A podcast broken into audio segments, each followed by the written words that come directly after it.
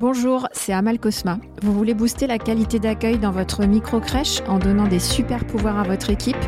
Vous êtes au bon endroit. On va parler de la petite enfance comme vous n'en entendez jamais parler.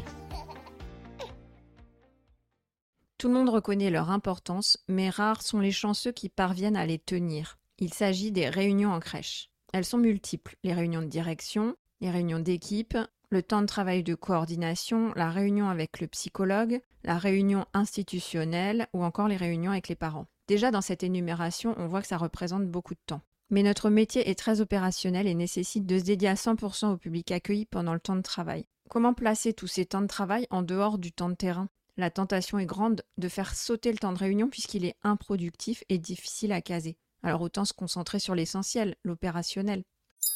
Les réunions, est-ce que c'est du temps improductif ? C'est la question à laquelle répond Louis Vareille, réuniologue. D'abord, il rappelle qu'une réunion, c'est simplement un moment programmé avec minimum 2 personnes. Moi, ça me fait relativiser. Et il rappelle la formidable utilité de la réunion. Elle fait le collectif. Ce n'est pas négligeable à l'heure où on recherche le sens au travail et le lien à l'autre dans l'entreprise. La réunion, c'est là où on gère des projets, là où on s'organise avec une équipe, là où on la mobilise, là où on décide de ce qu'on va faire, des actions qu'on va prendre, où on les vérifie, où on les ajuste, et c'est là où on célèbre nos succès. J'ajoute que les temps de réunion sont ce qu'on appelle des temps d'élaboration. La première fois que j'ai entendu cette expression, je ne savais pas du tout ce que ça voulait dire. C'est un terme que j'ai découvert quand je suis arrivée dans les crèches. L'élaboration, c'est une aptitude à penser une difficulté ou un événement et à en appréhender certains ressorts. Ça permet la recherche de solutions et ça conditionne la qualité. C'est des temps essentiels dans notre travail auprès des enfants, parce que la meilleure façon de s'occuper des enfants, c'est de prendre le temps d'en parler. Dans l'épisode d'aujourd'hui, je traite de la réunion de direction et la semaine prochaine, je me concentrerai sur la réunion d'équipe. Ce que j'appelle une réunion de direction en micro-crèche, c'est une réunion à laquelle sont présents les responsables de chaque établissement et le siège social. Dans la mesure du possible, j'associe tous les pôles du siège à cette réunion pour éviter le travail en silo. Voyons ensemble quels sont les objectifs de la réunion, comment je la prépare et quelles modalités je vais mettre en œuvre.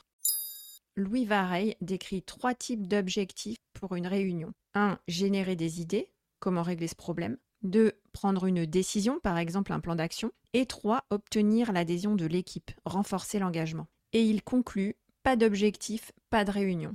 Un des secrets de la réuniologie, c'est de commencer par la fin, par l'objectif, être clair sur les objectifs. Louis Vareille conseille de formuler l'objectif sous forme de question, si possible, c'est-à-dire au lieu de dire un point RH, on dit de quel montant peut-on augmenter le budget de la formation. C'est important que l'équipe sache où on va, pourquoi on s'est réunis, qu'est-ce qu'on attend de cette équipe, qu'est-ce qu'on attend de cette réunion. Je vous donne quelques illustrations avec des objectifs qui ont été fixés dans mes équipes. Comment planifier les adaptations des nouveaux entrants sans perturber l'accueil des enfants déjà présents. Selon quel calendrier anticiper la rentrée de septembre prochain. Quel plan de formation continue pour les référents des bébés. Comment réaliser les entretiens d'évaluation de l'équipe. Quel matériel pédagogique choisir pour le groupe des moyens grands ? Comment modifier l'organisation de travail pour appliquer le nouveau protocole sanitaire ? Ça, c'est un objectif qu'on a eu à l'ordre du jour pour pas mal de réunions sur 2020 et 2021.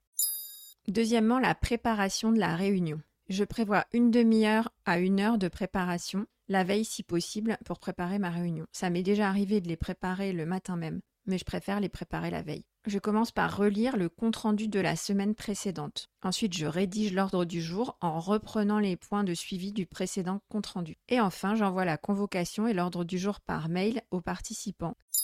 Troisièmement, quelle modalité je choisis pour ma réunion ? En micro-crèche, les référents techniques sont dispersés géographiquement. Je favorise les visios. On n'avait pas trop l'habitude avant 2020, surtout dans notre métier de crèche, mais maintenant, ça y est, on sait le faire. On gagne pas mal de temps et on conserve l'ancrage de nos référents techniques sur leur établissement auprès de leurs équipes. Je choisis la fréquence, si possible 1 fois par semaine, et toujours le même jour à la même heure. Ma proposition, c'est de le faire le jeudi à 13h selon mon organisation de travail. J'évite les lundis parce que les référents techniques sont pas trop dispo le lundi. Il y a pas mal de réglages de début de semaine sur chaque établissement. En termes de durée, j'aime bien faire des réunions de 45 minutes parce qu'elles ne sont ni trop longues ni trop courtes. Et quand c'est trop long, ça devient improductif. Pendant la réunion, j'affiche l'ordre du jour à l'écran et je tape le compte-rendu sur le même document. Et enfin, quand je conclue la réunion, je formule le quoi, le qui et le quand. je note les actions à prendre, qu'est-ce qu'on va faire, qui va le faire et la deadline de chaque action. Et ça, je le note directement sur le document Word de mon ordre du jour. Comme ça, je gagne du temps et je peux l'envoyer tout de suite après la réunion.